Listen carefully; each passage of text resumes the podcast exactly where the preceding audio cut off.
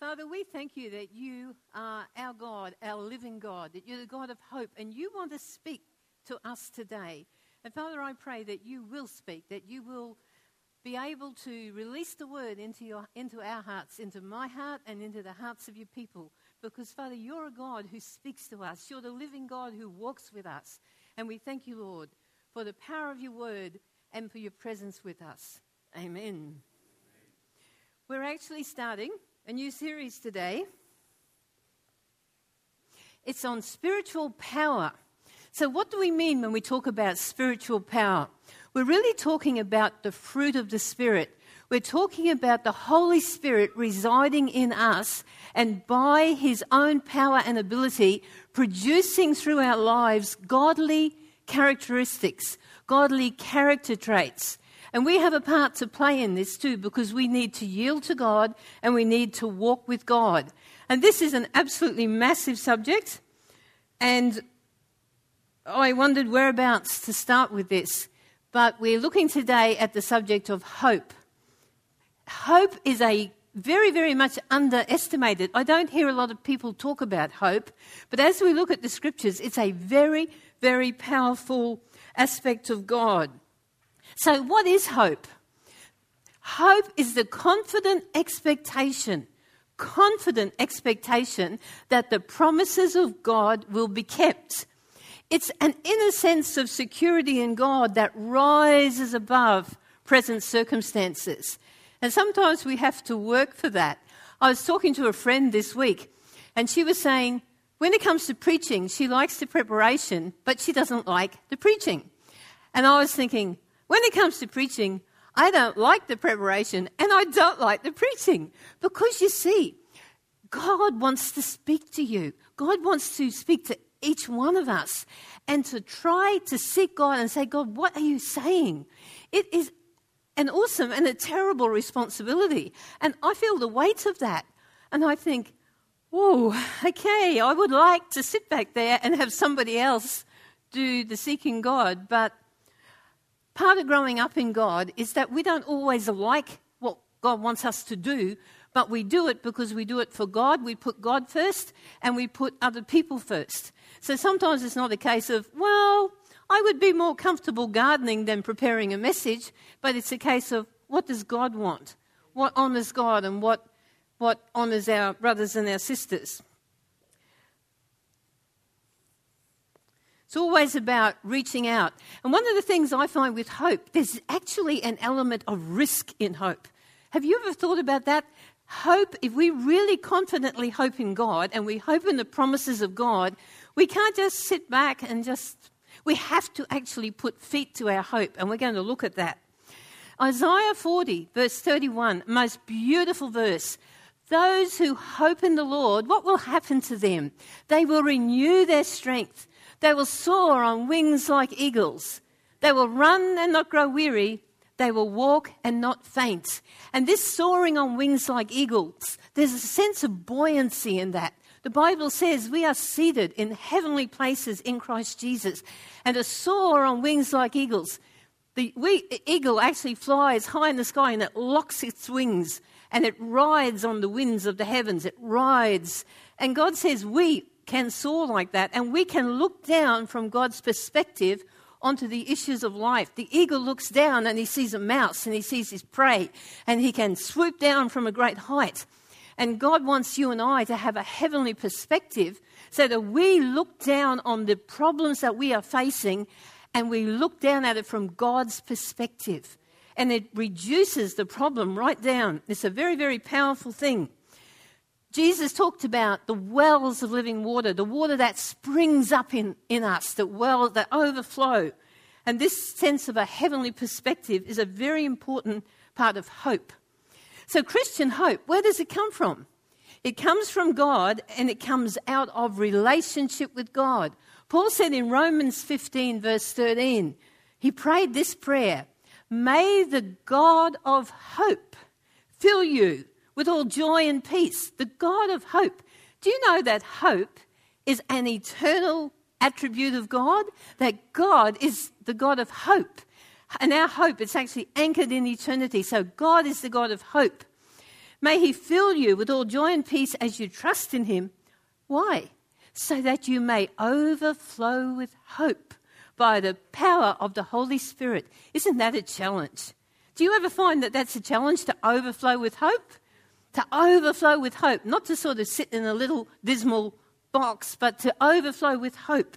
And we're going to look today at how we can build this into our lives, this overflowing hope, because it comes from the Holy Spirit, and the Holy Spirit is within us. It comes out of His power, it's released by the life of God within us. Very, very powerful thing. So we have a Christian hope, and there is also the hope of people who, the, the non Christian hope, that we can be tempted sometimes to slip into. And Joshua spoke this morning about we have an anchor. Our hope is an anchor, and it's actually anchored into eternity, it's anchored into heaven. Hebrews 6, verse 18 to 19 says, We have this hope as an anchor for the soul. It's an anchor. It's firm and it's secure, so it reaches right into heaven and it holds. You know what an anchor does? It goes down into, into the sand, a, a normal anchor, and it holds. And our anchor reaches into heaven and it holds. It's firm, it's secure. And the Bible says it enters the inner sanctuary behind the curtain where Jesus, who went before us, has entered on our behalf. So, this Christian hope it's a very, very powerful thing.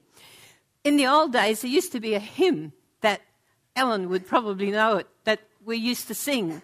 And it says, Will your anchor hold in the storms of life?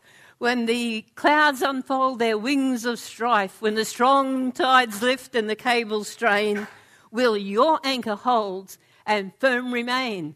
And as Christians, we can say, yes, our anchor will hold because we, as we walk with God and as we yield to God, we are, we are anchored. Our life is anchored into heaven.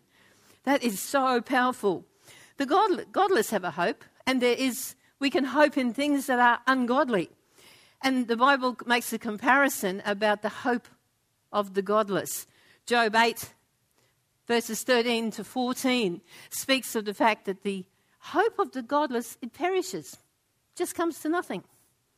What he trusts in is fragile, it, it, it just breaks, and you don't know when it's going to break from under you. So if you break, if you trust in worldly wealth, you don't know at what point that wealth can disappear. It can disappear in an instant. You trust in a boyfriend or a girlfriend or a husband, you don't know when they're going to go. We, we have to trust in God. And it talks about the fact that the hope of the godless, so if we're not having a godly hope, it's like a spider's web. It just dangles on, on a web, like a spider's web. That's all that holds it. Have you ever walked in the morning uh, out into the trees and the spiders build a web? You walk through the web, and just walking through it breaks it. It demolishes it. It's gone. That spider's web is gone. The spider may be hanging off your nose, but the web is broken. Just like that, it's broken. And the godless, the godless hope, it's just this fragile thing. At any time, it can go. Why, I was talking to one of my friends about reincarnation. It's a Hindu belief. Now, the reincarnation says we've had this life and that life and another life, and this life, it doesn't really matter what we do because we'll have another life. So we have all these cycles of life. And people hold to this belief. But you know something? It's a lie because the Bible says it is appointed unto man once to die, and after that, the judgment. You and I have this life that we are living, and then we stand before the eternal God. So, what are we trusting in? You see, we are like the godless. It says he holds on to the web, he leans on his web, but it gives way. He clings to it, but it doesn't hold. So, the hope, the things that we can hope in that belong to this world in an instant. And you and I live in a culture, in a society where things are probably even more fragile than they used to be. The monetary system, the old age pension, the uh, care for the sick, there are so many things that they're fragile, gone. They can be gone in an instant.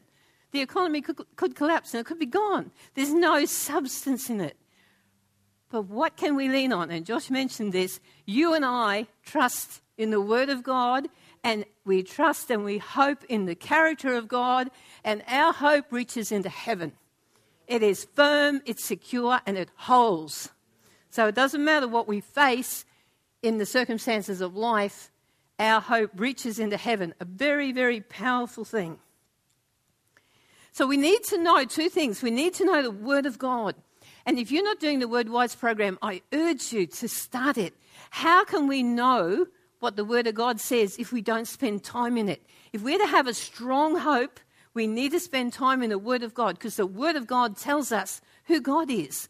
What is the character of God? What are the promises of God? What does God provide for us? And to know that, we need to be in the Word of God.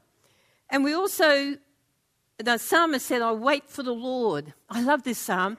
My whole being waits. So, what the psalmist was doing, he's bringing the whole concentration and focus of his life onto God and he's waiting. He's looking to God with the whole of his being. And he says, And in his word I put my hope. It's a deliberate choice. I choose to hope in the living God. I choose to hope in the word of the living God. I choose to put my assurance in that which is anchored in heaven and that will stand. My mum, I grew up in a pretty dysfunctional family. My mum was a pessimist, and everything was bad. The whole world was bad.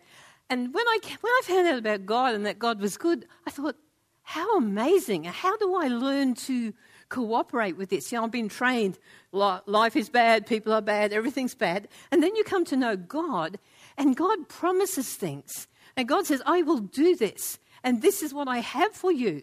And it's like, how do I learn to think as a Christian? How do I learn to think as God thinks? Where do we actually get this buoyant hope from? One of the things that I have learned, David is from a Presbyterian church as a boy. He hated it. They were very proper in how they talked to God. And he married me, and I didn't have that sort of a background. And I guess uh, there was desperation at times in my life as I tried to talk to God about the issues I would face. And sometimes David and I would pray together, and I would just tell God, you know, honestly from my heart, I'd say, I just talk to God, and I would tell him exactly where I was at. And David would tell me later, he said, I was waiting for God to strike you dead because you can't talk to God like that. And I was thinking, why can't you talk to God like that? Because you know what happened when I talked to God like that? God answered me. God showed me the way out. God moved in my life and He did something. See, God's actually a very, very honest God. And yeah, it, if you're struggling with something today, the scripture we're looking at here is Jeremiah 2, verse 25. Jeremiah had a dreadful ministry. God called him to a people, and he said to Jeremiah, I'm sending you to speak to these people, but they will not listen to you. Oh, what a ministry. Wouldn't you really have to struggle to encourage yourself? And one of the things God said about the Israelites, He said, You're saying it's hopeless. You are saying that I love foreign gods and I must go after them. So, this is what God's saying to the people. This is what you're saying. And God was calling them on two things. One was obviously the sin of idolatry, but the other thing was these people were making excuses. They were saying, God can't fix this. God just can't fix it. No, I have to continue in my sin because God is powerless to do anything about it. And God did not like that. You see, God, whatever the situation is, God can fix it. And if you're dealing with something tonight, today, and you've been stuck in it for some time, your first step and most powerful step is to go to God and speak the truth. Talk to God about it. If those Israelites had turned to God and they said, God, we believe it is hopeless, and we, we have this love for foreign gods, and we feel we must go after them, please help us. You know what that would have been? That would have been the beginning of an honest conversation with God where God moved in on the situation. God says, Come now and let's, uh, let us reason together.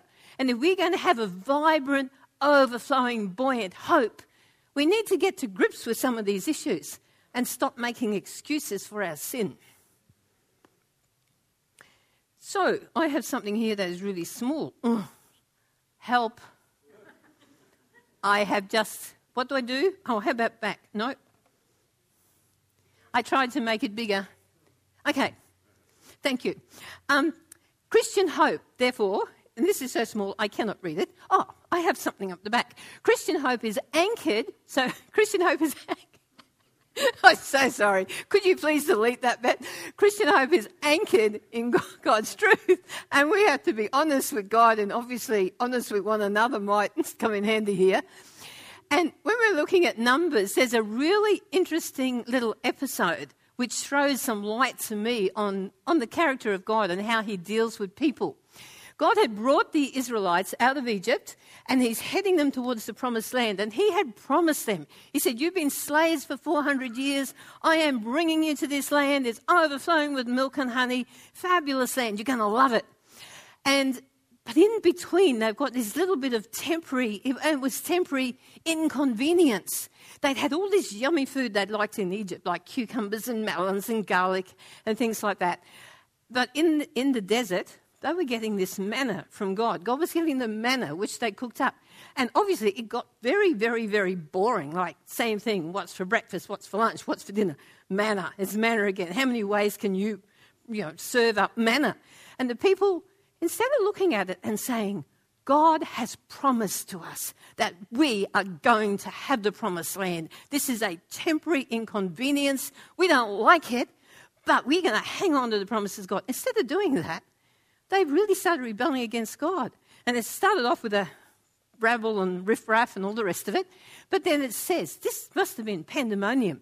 The Bible says the Israelites were standing in the entrances of their tent and they were saying, We want meat. Wail, wail. They oh, were wailing, Meat. Give us meat. We want meat. We want meat. We want meat. We don't want your manna. Give us the meat.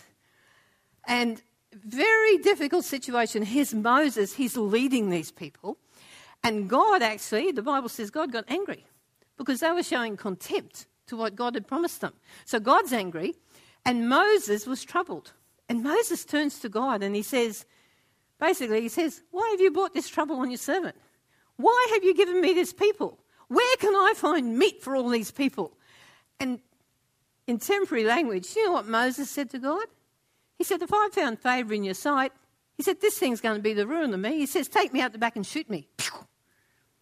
That's the temporary version of what Moses said to God. So, how did Moses respond to that? Oh, God, how did God respond to Moses? Because what Moses had done was he'd taken the problem and he'd gone to God. And he had a lot of emotion mixed up in that. I thought, isn't it interesting? When you look at it, God ignored the emotional component of where Moses was coming from and he said, Right, here's the solution. And God moved in to appoint other leaders. And God actually said to the people, You're going to eat meat. You're not going to eat it for one day or two days or 10 days. You're going to eat it for a month and it's going to come out of your nostrils until it makes you sick. Uh, okay, God was obviously quite seriously annoyed about that. So, the Bible speaks about pouring out our heart to God. This whole aspect of pouring out our heart real vibrant hope, it comes out of an honest relationship with God. It doesn't come out of covering up and putting on religious faces. It comes out of honesty before God. In Psalm 62, the psalmist was having a hard time from the people he knew. And he's saying, How long will you assault me? So obviously, verbally, they were giving him a hard time. And he's saying, With their mouth they bless me, but in their hearts they're cursing me. And what did the psalmist do? He was honest about it. But then he said, Find hope, O my soul. Whereabouts? He says, In God alone. And then he goes on and he says, Pour out your hearts to him. You know, sometimes the only place that God wants us to put him first. God wants us to have this relationship with God where it's what he wants that comes first in our lives.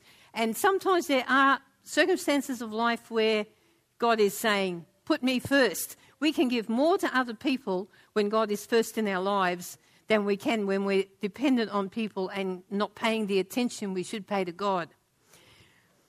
When I was a young Christian, this scripture used to really trouble me.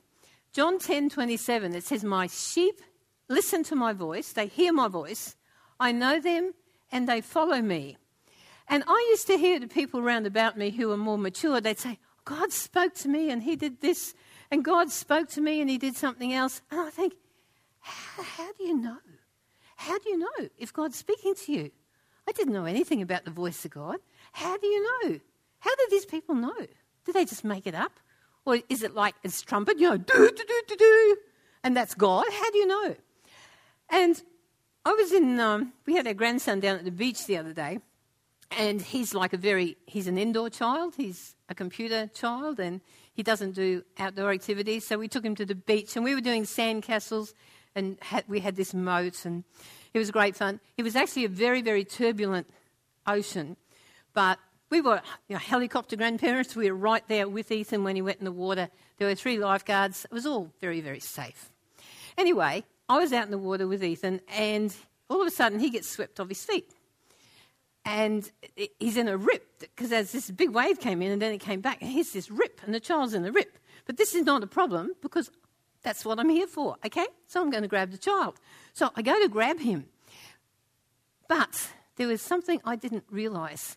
Ethan, being an indoor child, was covered from his neck all the way down to his knee and pretty much all the way to his elbow with this, it's called a Sun Smart suit. And it's like oil. You try and grab, I tried to grab this child and it's like grabbing oil and he's going through my fingers and the wave's pulling him, the rip's pulling him, and I, I can't do a thing. I can't stop it. And I'm thinking, okay, there's lifeguards, there's David. Um, but I thought, if I can't stop this now, it's got to stop now. Otherwise, it's going to be very unfortunate. This child is going to swallow water, he's going to be scared witless, and that is the best case scenario. I said, it has to stop now. And you know what? The Holy Spirit spoke to me, and He said to me, grab his right sleeve. And look, I can argue with God with the best of them, but you have seconds in a situation like that. It's like, do it, obey or disobey. So, right. So I reach out to grab his sleeve. How do you grab a child's sleeve when he's you know, halfway away from you in a rip. But somehow, this is where God comes in. You do a move towards God, and God does a whole second moves towards you. So my, my finger ran up his arm underneath the sleeve, and my, my thumb ran up his arm, my fingers come down from above, and I gripped the fabric. And I lift it up, and the fabric holds, and here's the child hanging from the sleeve. And so I pulled him in. I thought, I could never have dreamed that up. And I was, I thought, isn't that amazing? You know, as we walk with God, we go from a place where we don't, I didn't know the voice of God. Honestly, I really didn't know what it was all about. But then it comes to a place where you learn. We learn by listening to God. We learn by doing. We make mistakes. You know, sometimes God speaks to me and it's not till later. I look back and I think, God spoke there and I actually missed it. Well, God spoke there. I was too lazy. I was sitting on my bottom reading a book and I didn't want to inconvenience myself. And so you build, I'm sorry, Lord, into your life and you have a go. You take a risk. You know, sometimes you've got to step out and have a go. And this is one thing about having a vibrant hope. You see, God speaks to us, but we got to get off our bottoms and we got to step out and we got to have a go. Have a go for God. If God speaks to you, if God says mow a lawn for that old lady, get out and do it. Get a few friends and go and do it. You know, it's the beginning of an adventure with God when we learn to know His voice. It doesn't happen overnight. I still make mistakes. But I tell you what, when you're in a crisis and you see God move and you see God speak and you see God move into a situation that was potentially lethal, and you think, I love this relationship I have with the God of hope. So we pour out, uh, okay, that's backwards. So we turn to God. Job is an interesting man. Job was a man who God actually boasted about Job to Satan. And God was boasting about Job to Satan one day. And Satan said to an interesting thing to God. He said, You know why Job serves you? He said, He serves you well and he loves you because you have built a protection around about him. And he said to God, If you drop that protection you have around Job's life, you know what Job will do, God? He says, He will curse you to your face. And God said, I have confidence in my servant Job. So he said, You can do this to Job. And he told Satan what the limits were. He said, Limits. And so here's this man of God, and, and the misfortunes start to fall. His livestock perish. He had his daughters and his sons were, were killed. His wife turns to him and she says, Curse God and die. That's a word of encouragement, isn't it? Job's sitting there he's broken out in these painful sores. Imagine, Ray, you would be able to identify with that. He's broken out in these painful sores and he's scraping the muck out of his sores and he's in agony. And then his friends, his friends turn to Job and they say, You know why this is happening to you, Job? You've got sin in your life. You've got sin in your life. You deal with the sin in your life and God wouldn't have to do this to you. Man, that's definitely a bad hair day, isn't it? Really bad hair day. And poor old Job, he says, a despairing man ought to have the devotion of his friends. Oh, yeah, we all feel like that. You know, we're part of a body and we support each other. But you know what? There are times when what God does is He says, he, I want you to look to me. You'd be a better friend and a better family member if you look to me. And in Proverbs 18:24 it says, There is a friend who sticks closer than a brother. And it's talking about Jesus, it's talking about God the Father, it's talking about the Holy Spirit. And as you and I work on this aspect of friendship with God, there's a buoyant hope that rises within us because we know that the God that we trust on, He is able to bring us through.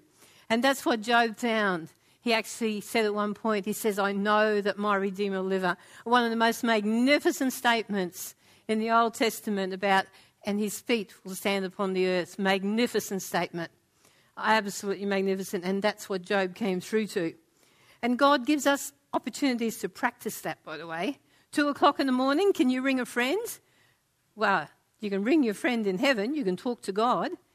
God builds into our lives opportunities and challenges where we work on our relationship with Him. It's the most powerful thing. You see, one of the things that happens in life, stuff happens. You, you, you're an older person, perhaps, and David and I talk about this sometimes. One of us most likely, may possibly, who knows, die before the other, and the other one will be left alone. How do we deal with that? Well, we better make sure that God is our best friend. We better be prepared for these things because who knows? There's, there's times of awkwardness in life. Um, I actually wasn't going to share this, but I felt that God is speaking to someone today and has a word for someone. Many years ago, I was in a church situation. I worked for the pastor of the church, so he was my boss. He used to be a businessman, and I had friends. And something happened which was too complicated. I couldn't actually understand it. But my friends all got up and they said, We're leaving the church and you ought to come too. And I thought, uh, What do I do? You know, I didn't know much myself. So I thought, I better be honest with the pastor because I don't want to be a snake in the grass. So I went to him and I said, I'm, I'm really not sure about all of this. I'm not sure what I should do. I'm not. Anyway, instead of sitting me down as some pastors would do and saying, well, let's talk about the issues, he, he got really angry. And he said, You have 24 hours to make up your mind whether you're staying or you're going. 24 hours. And I was a young Christian, so I went home and I thought, I don't even understand what the issues are. And I thought, if I leave with my friends, they will be kind of proud of me and they'll sort of think, yeah, okay, we're all doing this together. So it would be nice to leave with my friends. And so I've got my friends over here saying, come with us. And on this hand, I've got this angry boss. And I thought, well, he's not a pleasure to be around, is he? Uh, I couldn't work out what to do. So I said to God, I don't know what to do. And you know what, God? He gave me this scripture Ecclesiastes 10, verse 4. And he said, if your boss is angry at you, and I thought, yes, big tick for that one, what is God saying to do? He says, don't quit. Oh, don't quit. You want me to stay with this angry man when I can leave with my friends who care for me? And God said, don't quit. And he went on to say, a quiet spirit. So just staying calm, keeping you cool, not getting ruffled by the whole thing. A quiet spirit can overcome even great mistakes isn't that amazing that God is so powerful? Here's this, and I, I actually stayed and I never regretted it because God spoke to me about that. And I feel there's someone here today, you're struggling with this issue. You've been thinking about quitting, not for the same reasons as I've been thinking about quitting, but you've been, you've been struggling with this concept of quitting, and God's actually saying to you, hang in there. Hang in there. Don't, don't yield to that pressure to quit. Hang in there because God has good things to come forth from your life. And as you hang in there, you will see God uh, enrich your life. And that's a word. God, God I believe, got, got me to share that because it's for someone here today. So we need to know the shepherd's power. In 2 Corinthians, Paul speaks of a time, he says, We were under great pressure. Great pressure. And he said it was far beyond our ability to endure. And we despaired even of life.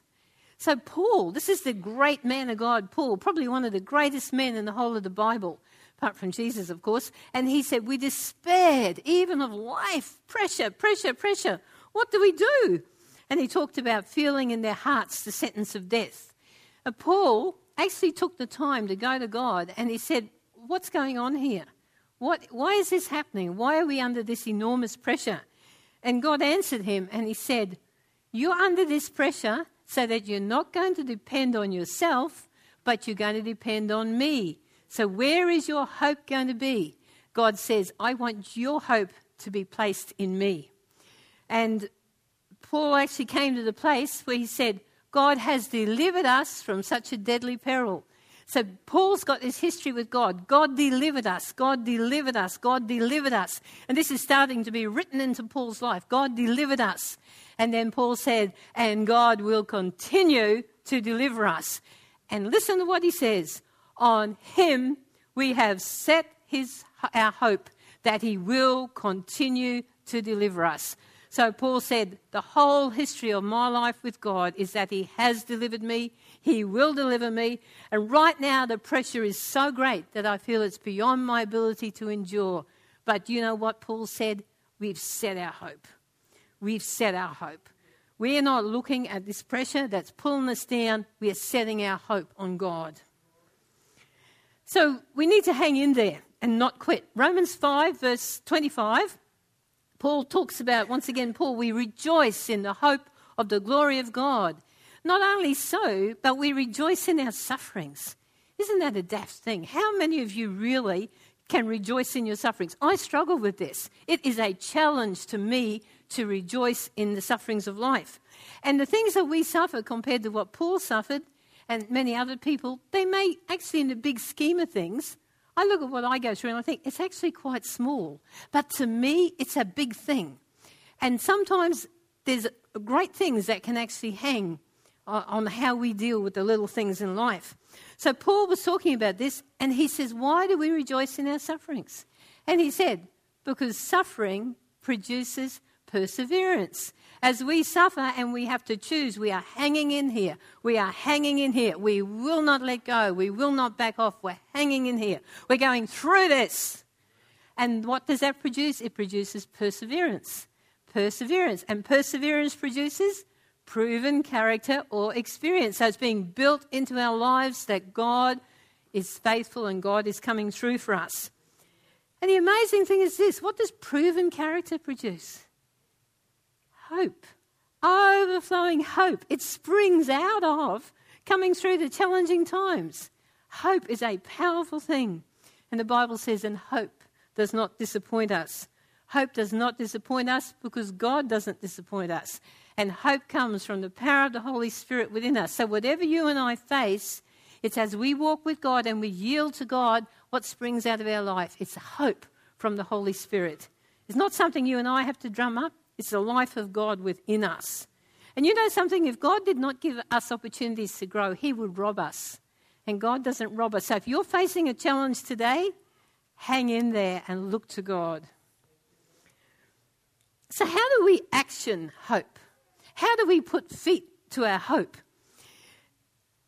In Numbers 13 to 14, which you will be about to read this week, it's a very interesting little scenario. So, God, as I said before, God's brought the people out of Egypt. They're heading for the promised land.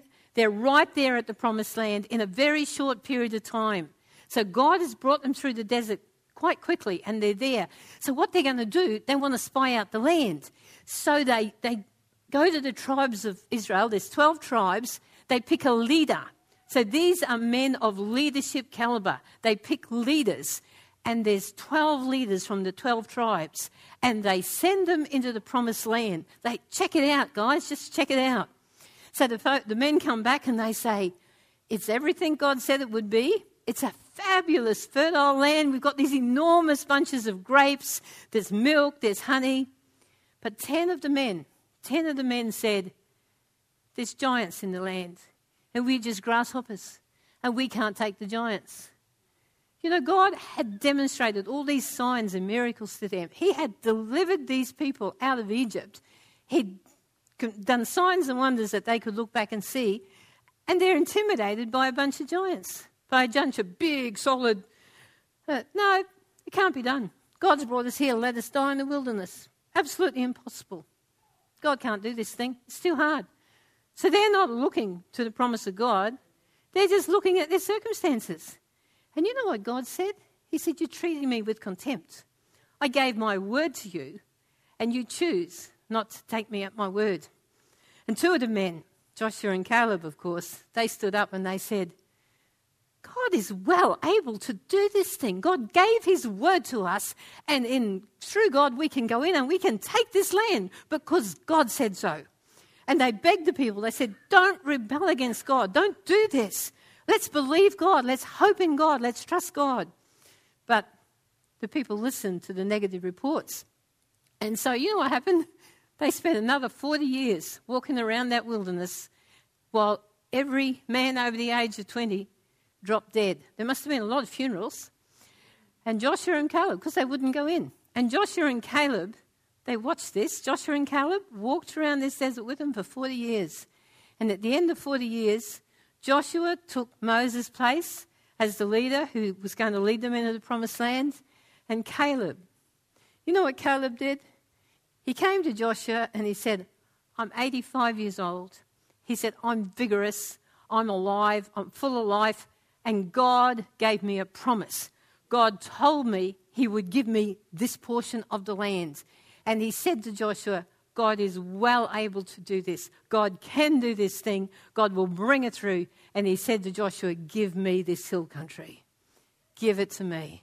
And Joshua said, Go for it, Caleb. And Caleb went in at the age of 85 and he saw God's word fulfilled because he chose. He chose to have hope that what God had said was worthy to be believed. Joshua, that's the choice that Joshua made. And it takes risk to step out with God, you know. Sometimes it's safer just to settle back on our bottoms and just, you know, just stay out of the action. It's a risk to step out. But Joshua and Caleb, they took that risk and they saw God fulfill his word. And I tell you what, to refuse to trust God's promises, what sort of a life is that? Walk around the wilderness for 40 years until everyone's dropped dead. that's a lousy life. But for those of us who choose to trust in God, enormous wealth opens up. How, how do we actually, how can we put our feet to this a bit? We're going to do a course shortly about getting ready, how, being ready to give an answer for the faith that is in us, for the hope that's in us. If you need some help with that, that would be a really good way to put feet to your faith. And we put feet to our faith by putting God's interests first. You know, I said sometimes I'm too lazy to get up and do what God's saying. We need to get up and do what God's saying. Put God's interests before our interests. And put the family of God way up there. One of the things Paul said in 1 Thessalonians 2:19, he said, "Who is our hope? Who is our joy? Who is our crown?" And Paul said, "It's you." He put a very, very, very high value on other people. And you and I can do that too as an expression of the life of God within us. We can make sure that we are putting other people first. So, what does hope do? Hope looks for the big picture. And Psalm 147, verse 11 says, The Lord delights in those who fear him, who put their hope in his unfailing love. When we were out with Ethan on one occasion, Ethan and I were, we were trying to walk on this balance beam, and we were both like a little bit wobbly, but we're giving it our best shot. And there was an ex gymnast with her two little boys who was sharing the beams with us. And she was saying to her boys, Now, boys, when you want to jump on the beam, and she's, what you do is you don't look at where your feet are landing. She said that you look at the end of the beam. And I thought, you look at the end of the beam. So I thought, I'm going to try this. I don't want to jump on a balance beam, but I want to walk on it. So I put my eye on the end of the beam. I tried it, and it works, you know. If you put your, if you put your eyes down where the feet is, you're sort of wobbling like this. You put your eye on where you're going, and you walk nice and steady. I thought, you know, that is a real principle in God. Sometimes we're in the middle of the pain, like our brother Ray here. Day after day, he's struggling with pain issues. There are so many things that can come at us and that can hit us and that can hit us, and we are so aware of the issues. But you know what we can do? One of the ways to help us get through it is to say, okay, this is what I'm dealing with, but what is the big perspective? Where does this fit? And just, just to be able to ease what we're going through. You know, the Bible says that we are pilgrims. This world is not our home. The things you and I are dealing with and facing with, it's not the end of the road. This, we, the end of the road is when we go into the glorious presence of God. And you and I know the Word of God says that God works all things together for good to those who love Him and are called according to His purpose. Whatever you and I are in the midst of, God is working that for our good. He's working it to mature us, He's working it to show forth the life of His Son. Our hope is anchored in heaven. We have this hope that is strong and it won't be moved. The Bible says, when He appears, we shall be like Him. Isn't that an amazing promise? You and I are going to be like Jesus when He appears. And God wants us to be overflowing with hope by the power of the Holy Spirit. That is actually part of the life of God, it's part of our heritage as Christians. It's God's desire for us. Thank you.